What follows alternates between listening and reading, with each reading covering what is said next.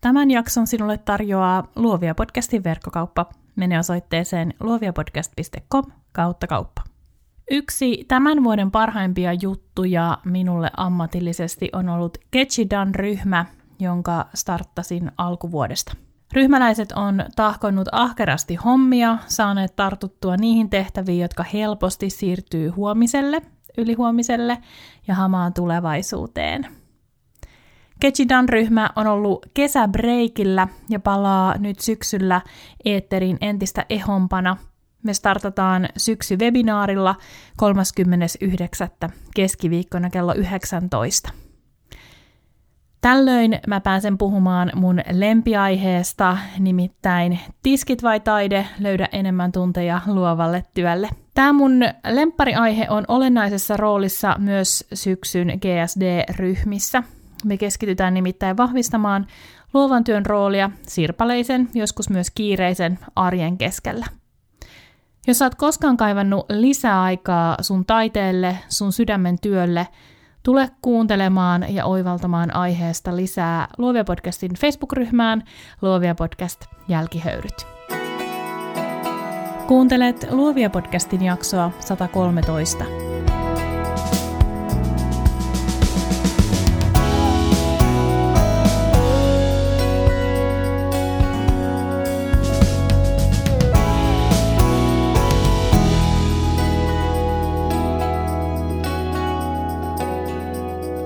Tässä jaksossa tapaat valokuvaaja Johanna Greijuksen, joka sairastui aggressiiviseen rintasyöpään syksyllä 2019. Millaiseksi arki muuttuu, kun sairastuminen ei olekaan viikon flunssa?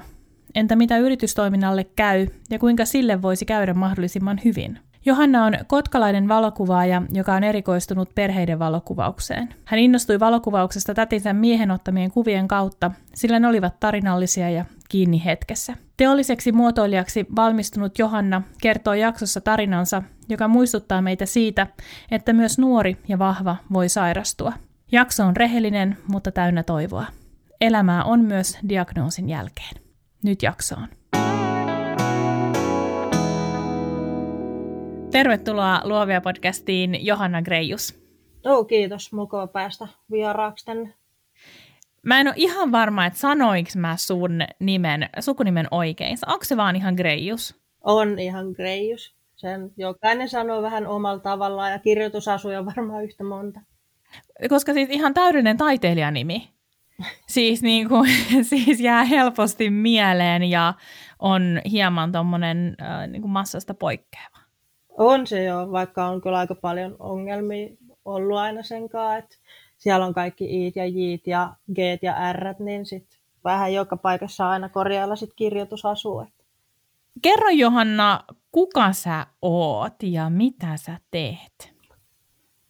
On 33, varmaan jos tämä tulee pari viikon päästä ulos, niin 34-vuotias kotkalainen ja olisi aika suppeita sanoa, että valokuvaaja, mutta sanotaan nyt kuitenkin, että valokuvaaja. Ammat, ammatiltani tai koulutukseltani on teollinen muotoilija. Okei. Miten sä päädyit sitten valokuvaajaksi? Uh, Tämä on aika pitkä tarina, mutta mun lapsuuden perheessä ei juurikaan kuvattu, mutta me vietin aika paljon aikaa mun tädin luon ja hänen miehellä oli hieno kamera – en muista, että hän olisi kuvannut ihan hirveästi, mutta sitten niitä teetettyjä kuvia oli laatikkokaupalla, ne oli sohvan alla ja mä tykkäsin aina kauheasti selailla niitä, niin se oli jotain tosi hienoa. Mä en tiennyt silloin pienen, että mikä se juttu niissä on, mutta ne oli tosi mielenkiintoisia ja oli jo silloin aika visuaalinen ja piirsin paljon ja sitten jossain vaiheessa ihan alasteikäisen aloin aina salaa kokeilemaan vähän meidänkin perheen kameraa ja en niistä kuvista kovin kummosia tullut, mutta jotain hienoa siinä oli. Mutta se jäi vähän niin kuin sit, tota, kuitenkin unohtui se harrastus ja aloitin sen uudestaan, kun oma lapsi syntyi, niin kuvasin tosi paljon meidän arkea ja ö, mitä nyt yksivuotiskuvia ja näin, niin tykkäsin kuvaa tosi paljon ja päädyin sitten kuitenkin opiskelemaan teollista muotoilua ja valmistuin sitten sieltä 2016 olin koko opiskeluajan kuvannut harrastuksen ja ihastunut tosi paljon studiokuvaamiseen ja into oli vähän liikaa ja tietoa liian vähän, niin perustin yrityksen heti keväällä 2017 valmistumisen jälkeen.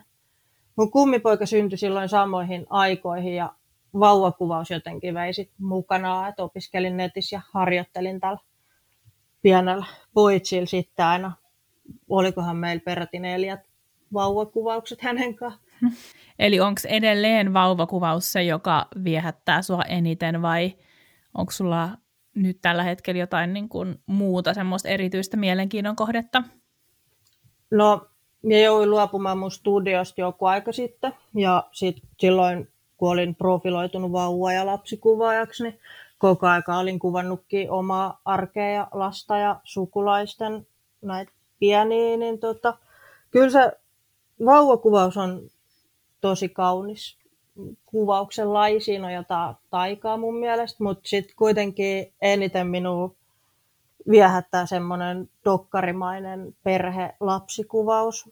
Ne kuvissa on jotain tietynlaista niin kuin tarinaa ja sisältöä, kun pääsee vaikka jonkun takapihalle tai muuten niin kuvaamaan, kun ne lapset kertoo, että tässä on tällainen paikka ja tässä on leikkin tämmöistä kaikkea, niin se on minusta tosi hienoa. Ja se oli se, mitä minä en ymmärtä niistä mun tädin miehen kuvista silloin, niin se, että niissä on, tota, niissä on paljon tarinaa ja niin kuin sisältöä ja sitten siellä on kaikki tuttuja paikkoja, mitkä antaa niin kuin syvemmän merkityksen niillä kuvilla.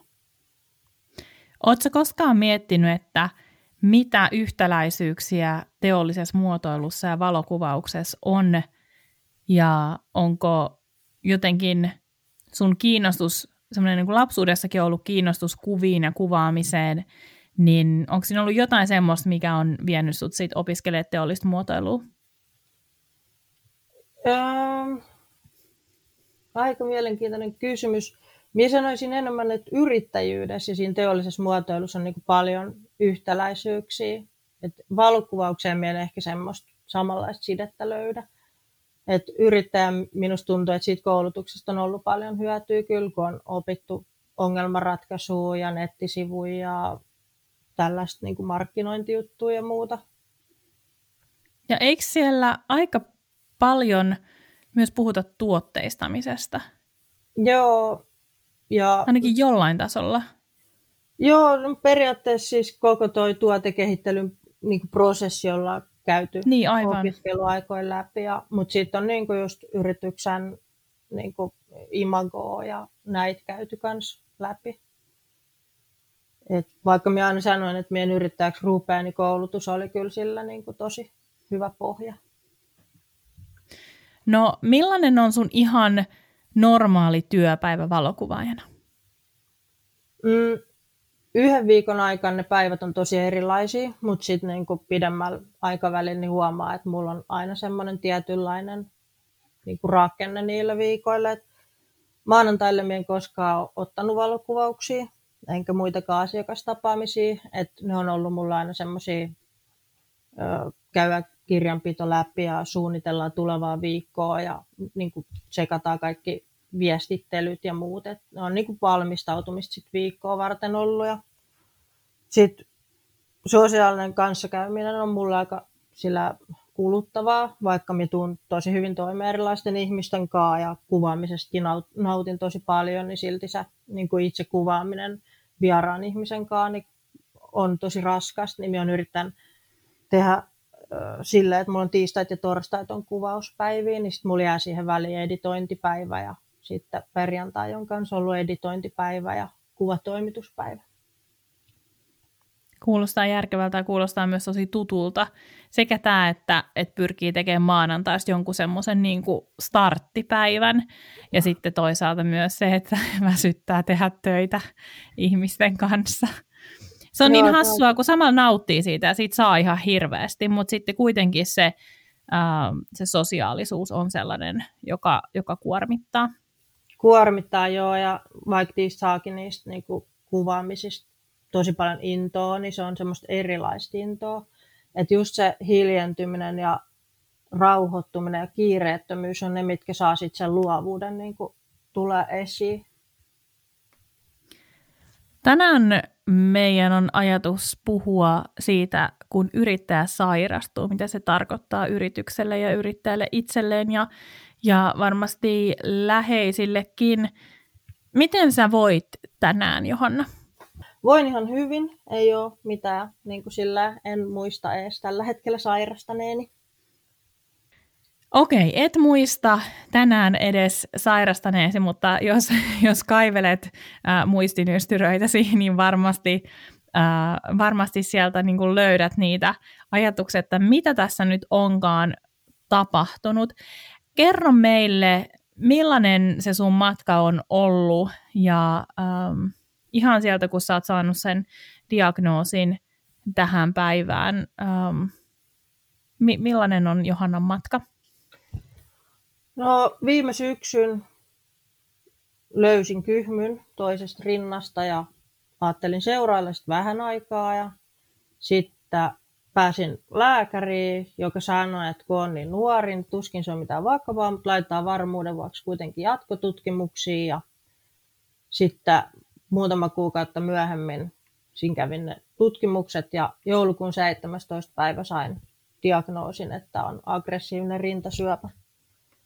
Siitä sitten alkoi aikamoinen rumpa. Käytiin lääkäreissä, tapaamisissa, tapas hoitajia, leikkaavaa kirurgia ja tammikuun lopussa oli leikkaus. Ja siitä kun olin toipunut, niin maaliskuun puolessa alkoi sytostaattihoito, joka kesti sitten aika monta kuukautta. Sen jälkeen tuli vielä sädehoito ja, ja nyt jatkuu semmoinen rokotus tai pistoshoito ensi vuoden huhtikuuhun asti, mutta siitä ei ole sillä niin kuin mitään huomattavaa haittaa. Et me käyn kolmen viikon välein sairaalalle, ne laittaa rokotuksen jalkaa ja elämä jatkuu eteenpäin siitä niin ilman mitään vaivoja tai muita. Et itse sytostaattiaika oli aika raskasta sillä, että ei aina tiennyt, että mitä on eessä ja mitä oottaa. Ja se oli sillä tosi niin kuin vaikeaa aikaa, että kun kaikki oli ihan uutta ja outoa ja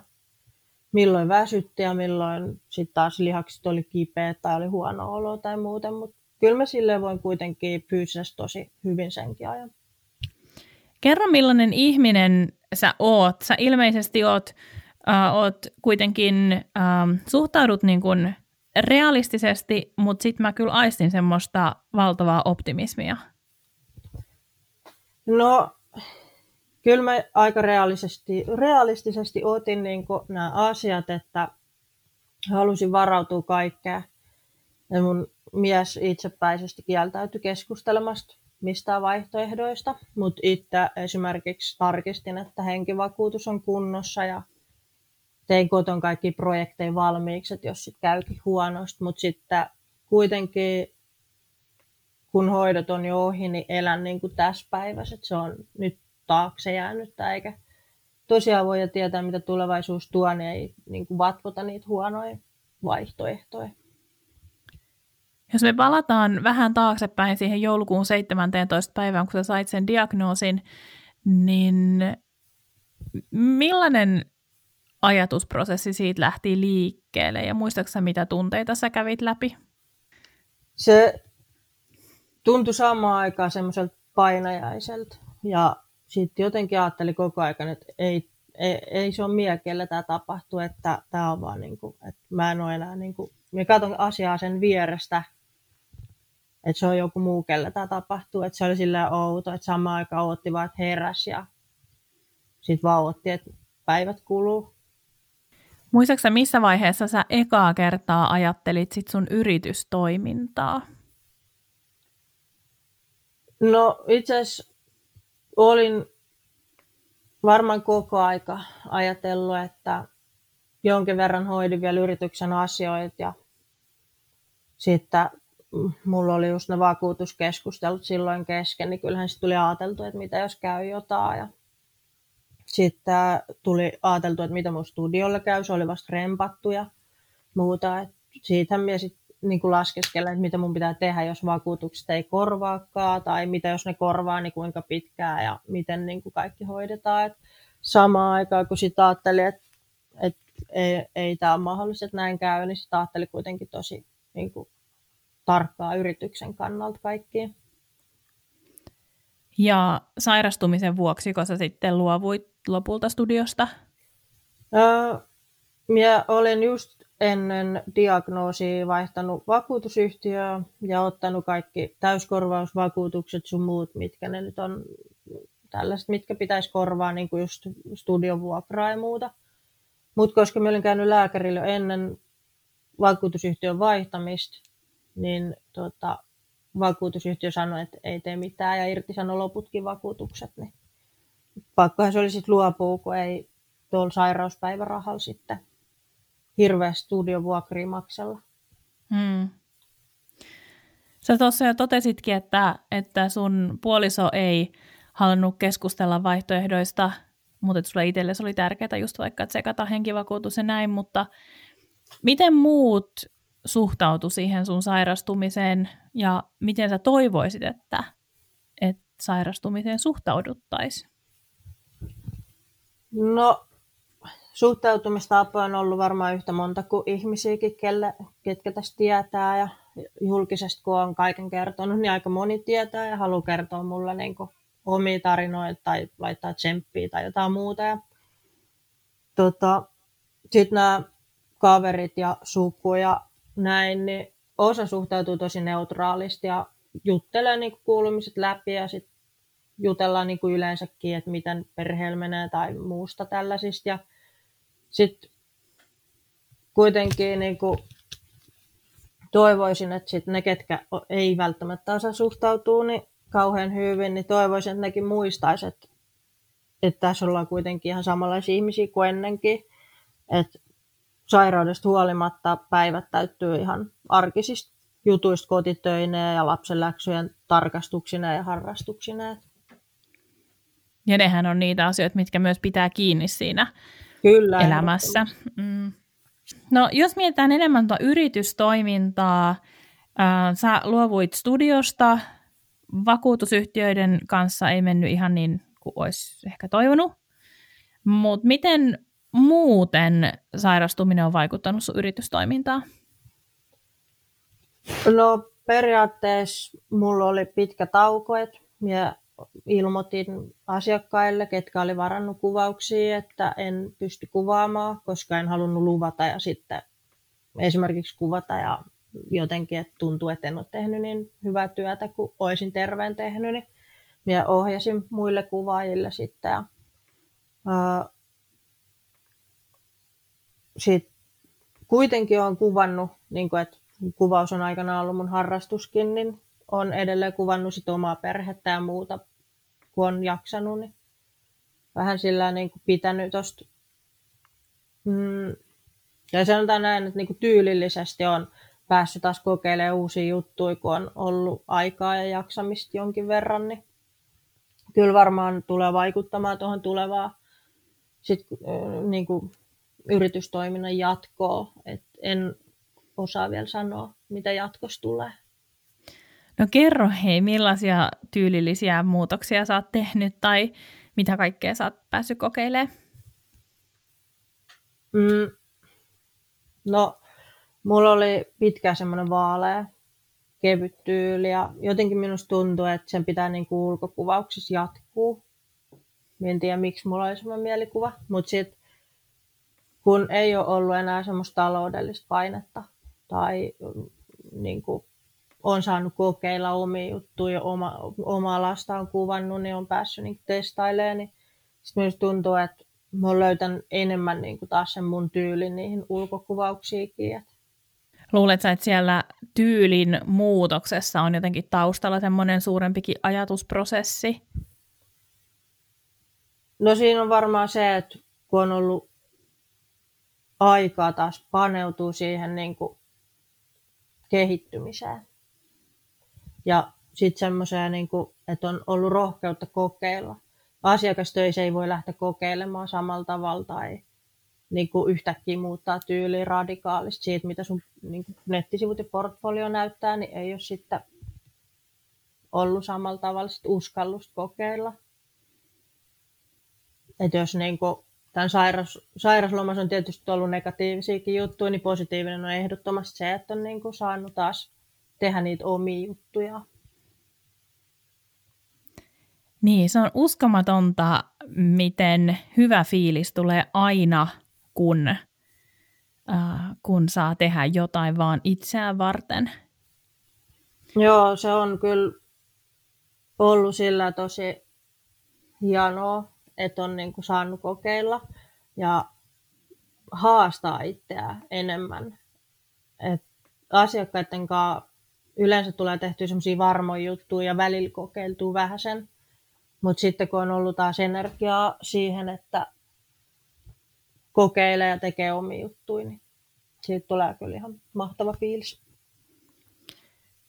No jos sun tyyli on muuttunut tai muuttumassa tai murroksessa tai miten se nyt sanoiskaan, niin mitä sä ajattelet, että tai ajatteletko sä yrittäjyydestä jotenkin toisin nytten? Vai ajatteletko että, että no tähän tavallaan siihen entiseen palaat, äh, mutta ehkä vaan erilaisella tyylillä? Vai ajatteletko sä, että joku on muuttunut siinä yrittäjyydessäkin? Kyllä ehdottomasti on muuttunut että tuot, kun ajattelee, että ennen oli tosi kiireinen viikko ja ei ihan hirveästi ehtinyt olla perheen kanssa ja stressilevelit oli jossain ihan käsittämättömissä, kun pitää miettiä, että millä saa maksettua kaikki ja sitten palkat itselleen ja muuta. Niin sitten me luin vielä tuossa sairastumisen jälkeen, että stressi on aika iso laukas ja syövässäkin, niin kyllä se sillä pisti miettimään vähän, että miten sitten on itseä rasittanut silloin yrittäjänä, että jos nyt jotain tekisi toisin, niin arvostaisin itseäni todella paljon enemmän. Ja kyllä siviili, siviili minäkin on kyllä niin kuin kokenut sen muutoksen, että minä en ole heti ensimmäiseksi auttamassa kaikki ja olemassa mukaan jokaisessa kissaristiäis jutuissa sun muissa, että kyllä mä sanon ei, jos tuntuu, että ei.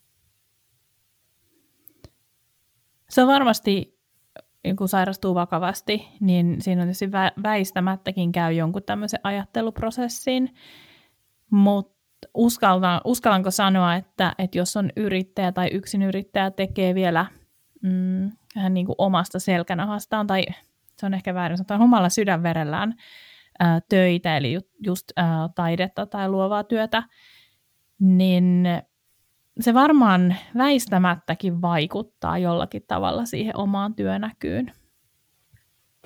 Kyllä varmasti ainakin itse ajattelen silleen, että en halua enää tehdä oman hyvinvoinnin kustannuksen, kustannuksella noita kuvausjuttuja, enkä suostu enää kaikkea. Muutenkin vähän mietityttää, että miten sitten jatkossa jatkaa, että ottaako niin isoi kului ja sitten kuitenkin sen verran vähän asiakkaita, että itselleen jää niin kuin hirveästi palkkaa, että joutuu aina miettimään, että mitä maksetaan, että ottaako palkkaa vai tekee jonkun up, updatein jolle studiolle ja sitten kalustot vie oman rahan ja muuta, niin kyllä se tosiaan on laittaa miettiä asioita vähän eri tavalla. No jos palataan vielä noihin käytännön haasteisiin, mä luulen, että kuuntelijoitakin varmaan kiinnostaa se. Sä tuossa mainitsit sairauspäivärahan, vakuutukset, mutta mitä semmoisia niin käytännön haasteita sä koit nimenomaan yrittäjänä tässä sairastuessasi? No, onko ne just ne, mitkä mä sanoin? Kyllä nekin, siis just tuo vakuutuspuoli, että onko niin kuin pitänyt vakuutuksista huolta. Ja sitten yksi tälle asiakastöissä niin oli se, että ei vaan voi niin kuin jäädä sairaslomalle tuosta noin vaan. Et on tiettyjä asioita, mitkä pitää hoitaa loppuun. Et esimerkiksi kaikki e-mailit niin täytyy vastaa ja keskeneräiset galleriat, niin ei niitä voi olla editoimatta ja laittamatta eteenpäin ja näin, että sitten niinku on pakko jatkaa joitakin töitä kuitenkin. Tai ainakin tehdä niinku loppuun tietysti, tietyt projektit tai näin, että Oliko sulla mitään passiivisen tulon lähdettä, kun sä jouduit lopettaa kuvaushommat? Ei. Et mä oon ihan ollut niin ton kuvaustyön varassa. Kyllä mulla jotain pieniä suunnitelmia oli, että niitäkin rupeisin kehittämään, mutta pari ekaa vuotta yrittäen on yllättävän kiireisiin, niin ei ihan joka suuntaan ehtinyt repeämään. Niin Sitten jäi tosiaan tekemättä mitään passiivisia tulonlähteitä, mutta sitten onneksi olin kuitenkin Jelli ottaessani jutellut, mm, mikähän on oikein nimi, nimike, vakuutusmyyjän kanssa. Joo, vakuutusasiamies tai vakuutusmyyjä varmaan niin. Hän oli neuvonnut tietyn tulorajan tai mikä ilmoitetaan sinne vakuutukseen, että siitä on jotain hyötyä sairastaessa. Ja mä olin sen mukaan sitten maksanutkin ja sitten saan ihan kohtuullista sairauspäivärahaa. Siis tämä on itse asiassa sellainen, mistä voisi varmaan tehdä niin oman jaksonsakin, kun tästä Jellistähän on tehty niin kuin oikein semmoinen kunnon peto, tai siis, että, että on hirveästi annetaan neuvoja, että ei kannata maksaa sitä ja kannattaa silti, että kannattaa vaan säästää ja, tai sijoittaa. Tai ja maksaa to... ihan minimi ja pitää Niin, vakuutukset. just näin. Uh, ja sitten niin kuin tavallaan se, se, niin kuin, se osuus, mikä sun pitäisi maksaa, niin, uh, tai olisi hyvä maksaa, niin sitten, että sen sitten vaikka sijoittaisi jonnekin rahastoon. Mutta sitten tästä oli just hyvä pointti, uh, en muista enää kuka sanoi, mutta somessa näin, että niin, että jos, jos ajattelee, että eläke kestää vaikka 30 vuotta, niin aika, pit, aika paljon on, saa siihen ikään kuin säästää. Että ihan oikeasti saa sieltä semmoisen eläkkeen, kun haluaa. Ja on aika naivi jotenkin ajatella, että elämä menisi vaan tasasta menoa siihen asti, että olet 65 jäät eläkkeelle. Mm, kyllä. Esimerkiksi monta um, on Facebookissa semmoisessa ryhmässä, jossa on muitakin, ketkä on sairastanut tai sairastaa rintasyöpää. Ja osa on tosiaan eläkkeellä. Siellä on neljäkymppisiä, ketkä on joutunut siirtymään sairauspäivärahalta eläkkeelle. Et esimerkiksi mun tapauksessa niin se, että minä olen maksanut edes jonkin verran parempaa jelliä, niin on hyvä asia. Et tietenkin mitä enemmän olisin maksanut, niin sitä paremmin minä saisin nyt päivärahoja ja sitten sen mukaan ilmeisesti eläkettäkin sitten, jos tässä nyt olisi niin kuin tarvinnut vaikka siirtyä eläkkeelle. Mm. Kai se yleisin perustelu on se, että, että ei uskota koko siihen YEL-järjestelmään ja siihen eläkejärjestelmään ja ajatellaan, että ne rahat menee Kankkulan kaivoon. Jos no eihän kukaan halua ajatella, että itse sairastuisi tai Just ai- näin, ajaisi, nimenomaan. Tai vaikka joku onnettomuus, missä loukkaantuisi. Niinpä, ja siksi ajatellaan just nimenomaan sinne, sanotaan nyt te, niin kuin 30 tai 40 vuoden päähän, että silleen se elämä menee omalla painollaan, omalla reitillään, mutta kun se ei aina ole, se ei aina ole näin. Eli sä sanoisit, että, että kannattaa myös maksaa sitä jelliä. Kyllä se on ihan hyvä asia, että on maksanut. Hmm. Nyt olisi aika ikävä tilanne. En tiedä kuinka paljon pienempi, sitten olisi ihan minimisairauspäiväraha. Että... Onkohan se samaa luokkaa kuin on joku mm, tämä ähm, minimi, tai ylipäätänsä se Kelan minimituki, Kyllä. onko se joku 30 per päivä tai jotain? Saattaa olla, en sano mitään, kun en ole ihan varma. Joo, mutta aika pieni se kuitenkin on, että jos nyt ajattelee, että minimituki olisi vaikka, vaikka sanotaan 600 euroa kuussa, niin on se aika vähän rahaa. No periaatteessa vaikka olin ollut aika kauan yrittäjä, kun sairastuin, niin täytyy nyt kuitenkin sanoa, että toi mitä Jellin perusteella saan sairauspäivärahaa, niin on myös tosi helpottavaa sillä, että ei tarvitse joka kuukausi pureskella kynsiä, että riittääkö palkkaa asti rahaa vai ei. Mm. Et tosiaan yrityksen kului mulla menee vieläkin. Niin se Jelli on silleenkin tosi hyvä, että vaikka olisi säästöjä, että pystyisi elämään, niin kun ei ne yrityksenkään kulut välttämättä lopu siihen päivään, kun saat diagnoosin, niin jollahan nekin on maksettava. Mm. Hyvä pointti. No tuleeko sinulla mieleen muita tämmöisiä käytännön haasteita, mitä sä kohtasit ja mistä ehkä kannattaisi huolehtia? Jos sen jo äsken sanonutkin, niin just toi taloudellinen puoli on semmoinen, mikä sairastaa ja se on aika, ei välttämättä tuo ajateltua, kuinka tärkeä se on, että on niin kuin sitä tuloakin. Ja sitten just se, että miettii, että mitä menoi jättää itselleen. Että minä tosiaan pidin leasing-sopparit edelleen, eli tietokoneen ja kameran. Niin niistä on tietenkin kuluja ja sitten mulla on nettisivut, missä on omat kulut ja näin. Niin sit aina just, että miten sitten niinku riittää rahat elämiseen ja yrityksen kuluihin ja sitovia lääkkeet, sairaalamaksut. Sitten me käyn yli sadan kilometrin päässä sairaalassa. niin tuota, aina, että miten sit saa kaikki ne maksettua, niin kyllähän se mietityttää. Että varmaan kannattaa miettiä just noin vakuutukset tai jellit sillä, että ei se ole pelkästään se ruoka, mikä pitää sitten sairastamisaikan maksaa. Ja sitten jos on lapsia, niin totta kai lapsistakin tulee joitain kuluja. Totta kai. Itsellä on sen verran isompi lapsi jo, että ei ole sit niin, kuin niin isoja kuluja kuin pienen lapsen kanssa olisi.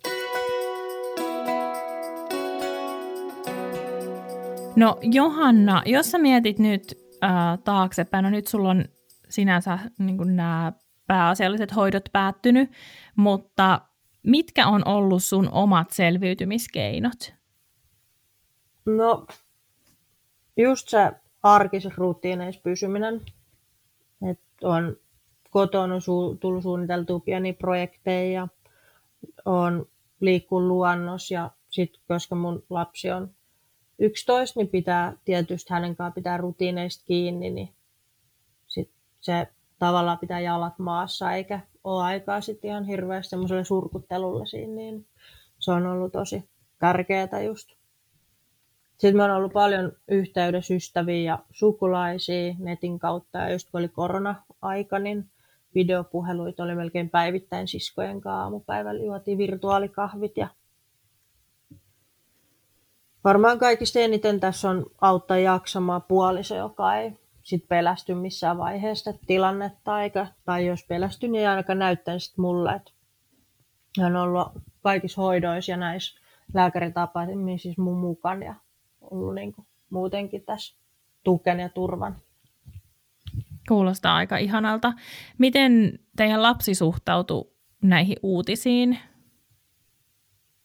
No, kerroin päällisin puolin, että mikä on niin kuin homman nimi ja mitä se tarkoittaa ja että milloin me menemme leikkaukseen ja sitten että sen jälkeen on lääkehoito ja että sitten on ehkä väsynyt tai saatan olla kipeä. Ja me kysyin häneltä, että miten, miten se on ajatellut tästä, että onko sitten niinku jännittänyt tai jotain tämän sairauden aikana, niin hän sanoi, että ei ole, kun on aina tiennyt etukäteen kaikki lääkärin tapaamiset ja muut, että kun on ennakoitu, niin ei ole sitten kuulemma pelottanut. Lapsethan ovat tosi konservatiivisia ja heillähän on just tosi tärkeä, tarkkaa se, että, että on nyt näitä rutiineita, kuten sä oot itsekin puhunut, että se on sullekin ollut niin ää, tärkeää, niin, niin varmasti on auttanut paljon sit myös sitä muksua. Varmasti. Sitten me ollaan puhuttu niin kuin asiasta ihan oikein nimille, että on sanonut, että mulla on niin kuin syöpää, se on semmoinen kasvain, että siinä niin kuin solut jakautuu hallitsemattomasti ja se leikataan pois ja sitten mulla tulee lääke suoneen, joka tappaa niitä pahoja soluja vielä, mutta että ne voi tehdä mullekin huonon olon. Missä vaiheessa ei otettu esille niin kuin sit huonoa vaihtoehtoa, että ei välttämättä autakaan lääkkeet tai muuta, vaan niin kuin pysytty ihan näissä faktoissa ja näillä on menty. Hmm. Kuulostaa järkevältä. No, sä tuossa jo paljastit vähän, että sulla on ehkä vähän uusia tuulia äm, sun tyylin suhteen tai näin, mutta onko sulla jotain semmoista niinku kokonaiskuvaa siitä, että mihin suuntaan sä oot nyt menossa taiteilijana ja yrittäjänä? En ole ihan tarkkaan ajatellut, enkä vielä ihan varmasti haluaisi mitään sanoa. Mutta että... Se on kuule nyt Johanna tiedettävä. niin, se on aina niin kuin, että se on tiedettävä nyt. Kyllä. Jos ihan just nyt sanoisin, mitä mieleen pälkähtää, mitä haluan tehdä tai niin kuin, että mikä, mihin suuntaan haluan mennä, niin se on ehdottomasti enemmän semmoista vähän niin kuin taiteellisempaa dokkaria ja enemmän niin kuin sitä, että mä haluan kertoa niin kuin perheiden tarinaa enemmän kuin ottaa vaan niitä yksittäisiä täydellisiä potretteja esimerkiksi. Tietysti en sano, että niitä ei saisi siinä mukana olla, mutta et haluan enemmän niin kuin ikuistaa sitä, mikä perheelle on tärkeää. Luuletko, että siinä muutoksessa ja just tässä jotenkin tässä painopisteessä, että sä haluat äh, korostaa sitä niin tietyllä tavalla sitä perhettä äh, yksikkönä ja sitä niin ehkä niitä arjen pieniä hetkiä, että siinä näkyy jotenkin tämä sun ajatus- ja tunneprosessi tämän sairastumisen myötä? Kyllä siinä varmasti on sekin mukaan, että haluan niin aina tehdä siitä arjestakin tärkeää. Että ei aina odotettaisi, että on joku juhla ja sitten ollaan, tai on pitkät vapaat ja sitten ollaan yhdessä tai näin, vaan just se niin kuin sen arjen tärkeyden korostaminen ja se, että se arkikin voi olla semmoista, missä tehdään yhdessä juttuja, niin toivoisin, että se pystyisi niin välittyä niistä kuvistakin sitten, että ei ole pakko olla aina ykköset päällä jossain studiolla tai niin kuin tosi hienossa lokaatiossa, vaan että voidaan niin kuin olla omi itseämme kotona ja niin kuin ikuistaa sitten semmoista, mitä yleensä koton tehdään. Siskon perhettä kuvasin niiden takapihalla tosiaan viime kesän ja se oli jotenkin silmiin, silmiin avaava kokemus, kun ohimennen otettiin perhekuvia ja sitten nuorimmainen esitteli sen mopo autoa ja kertoo omenapuista ja sitten syötiin salaa pensaan takaa marjoja ja mitä kaikkea. Niin kuin mitä yleensäkin toinen viipottaa pihalle ja näin. Että sitten niissä kuvissakin, niin niissä on niin kuin jotain taikaa. Se on jotenkin jännä miettiä just tämmöistä niin kuin oman työn merkityksellisyyttä. Mä ajattelen niin, että, että mulle koronapandemia on ollut semmoinen, joka tietysti on niin kuin ihan pakollakin pysäyttänyt ja, ja jotenkin rajannut sitä omaa elinpiiriä, pienentänyt sitä. Ja sitten on, on jotenkin ehkä huomannut siitä sen, että kuinka paljon on ehkä jo pidempään kaivannut sitä, että on pakko pysähtyä ja pakko vähän miettiä, että oikeasti millaista työtä mä haluankaan tehdä tai mikä tuo mulle sellaisen nautinnon, että mä en ajattele, että, että no tehdäänpäs nyt nämä niin kuin kahdeksan päivää töitä ja sitten on se vapaa. Ajatteleeko sä, että sulle toi sairastuminen tai korona on ollut semmoinen niin kuin pakollinen pysähtyminen. Ehdottomasti. Ja jotenkin mulla oli semmoinen tunne jo silloin syksyllä, että mun pitää tehdä jotain muutoksia. Mä en oikein osannut jäsennellä ajatuksia niin, että mikä se muutos olisi, minkä mä haluan tehdä. Mutta sitten kun tuli sairastuminen ja se, että ei pysty olemaan niin koko aika teke, te, tekemässä jotain, niin kuin ennen. Mä oon aina ollut niin kuin menossa pääviienten jalkan projektista toiseen ja luvannut tehdä kaikkea, vaikka tiedän, että ei ole aikaakaan. Niin nyt kun mieli on ollut koko aika virkeä, mutta fyysisesti ei ole ollut, niin on ehtin niin kuin siellä sohvan nurkassa pohdiskelemaan asioita ja kirjoittelee ajatuksia ja mitä haluaa tehdä ja muuta. Kyllä se on niin kuin pysäyttänyt voisiko sanoa näin, että olisi kauhean hyvä, jos meillä olisi elämässä muitakin pysäyttäviä tekijöitä, jotka ei olisi negatiivisia. Vakava sairastuminen, niin negatiivisia tai korona tai mitään tämmöistä, mutta olisipa tosi hienoa, jos me osattaisiin pysähtyä ja kuuntelee sitä meidän intuitio, joka sanoo, että hei, että nyt kyllä olisi hyvä tehdä jotain muutoksia. Minusta tuntuu, että nykyään vaaditaan tosi paljon. Tietysti en ole elänyt vaikka 60-luvulla, niin en voi verrata, mutta olisi ehkä voinut olla jopa kiva elää silloin. Mutta tuntuu, että on hirveän paljon kaikkea, mitä pitää suorittaa. Tuonne mm. perhe, koti, pitää olla harrastukset, pitää edetä uralla. On niin paljon kaikkea, että ei ehdi edes miettimään oikeastaan, että kuka oma itse on. Niin, ja sitten kun pyörittää yritystä yksin, kun tekee kaikki asiat lähtökohtaisesti yksin, niin se on totta kai myös ihan ymmärrettävää, että sitä aikaa sille pysähtymiselle ei ole, ellei sitä ota. Ja sitten on tosi vaikea ottaa. Joo, koska totta kai se on semmoista päivittäisten toimintojen tekemistä. Sitähän se yrittäjyys, eikä se tule muuttumaan tietenkään. Mutta et se, että millaisia ne toiminnot on ja millaisia kokonaisuuksia niistä palasista itse rakentaa, niin se on ehkä se, mihin eniten voi vaikuttaa. Joo, ja sitten semmoinen mielikuvien hallinta, vähän niin kuin siinä Profit First-kirjassakin, että hmm. on ihan ok nostaa palkkaa ja on ihan ok ottaa itselle aikaa, vaikka aina sanotaan, että yrittäjät tekee töitä 247 ja sitä aina on mukamassa kaikkein tärkeämpää, mihin ne rahat pitää laittaa kuin oma itse tai hyvinvointi. Niin mm. kyllä me kaikki ansaitaan niin kuin se hyvinvointikin, oma aika ja semmoinen. No hei Johanna, mitä sä toivot tulevaisuudelta? Mä toivon, että mä oon oppinut ottaa sit aikaa itsellä ja sille, mikä tuo mulle hyvän olon. Ja sitten toivon just, että niin osaan hyödyntää sen, mitä minä olen tämän sairastumisen aikana oppin niin vaikka tuommoisessa arjessakin, että sit jos niin käy jotain huonoa, että miten sit pystyy käsittelemään niitä. Ja sitten just tuolla valokuvausjutuissa toivon, että saan viety eteenpäin sit mun tunnetta, että haluan tehdä erilaista kuvaa kuin ennen.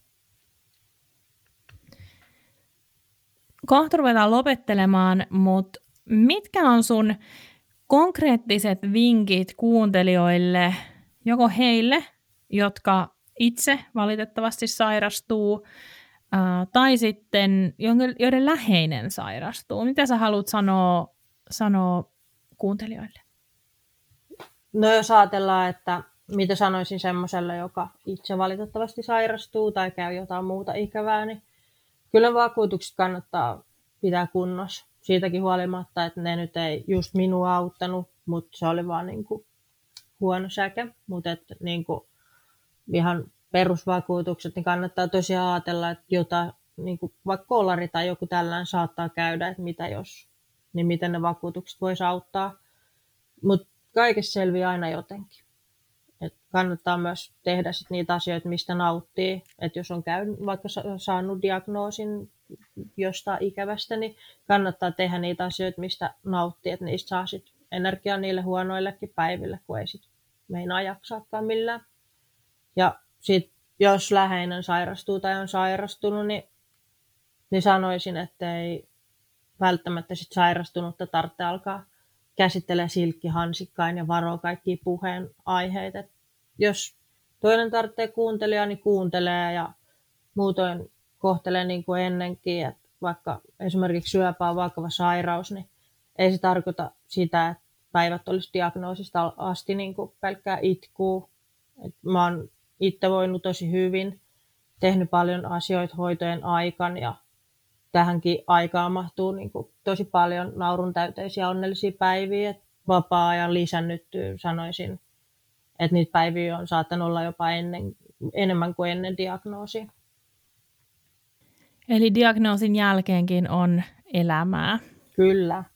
Mitä kirjaa sä oot parhaillaan lukemassa? Yllättävä kyllä luen tällä hetkellä vain yhtä kirjaa. Olen myös sellainen, joka lukee päivästä riippuen eri kirjaa, mutta nyt kun en lue mitään työhön liittyvää, niin on vain yksi kirja työn alla ja se on Aake Jermon reportaasi lähimenneisyydestä, kun kansa eli kortilla. Okei, aika ehkä jopa vähän yllättävä veto. No se on, Miten sä tätä oot päätynyt lukea?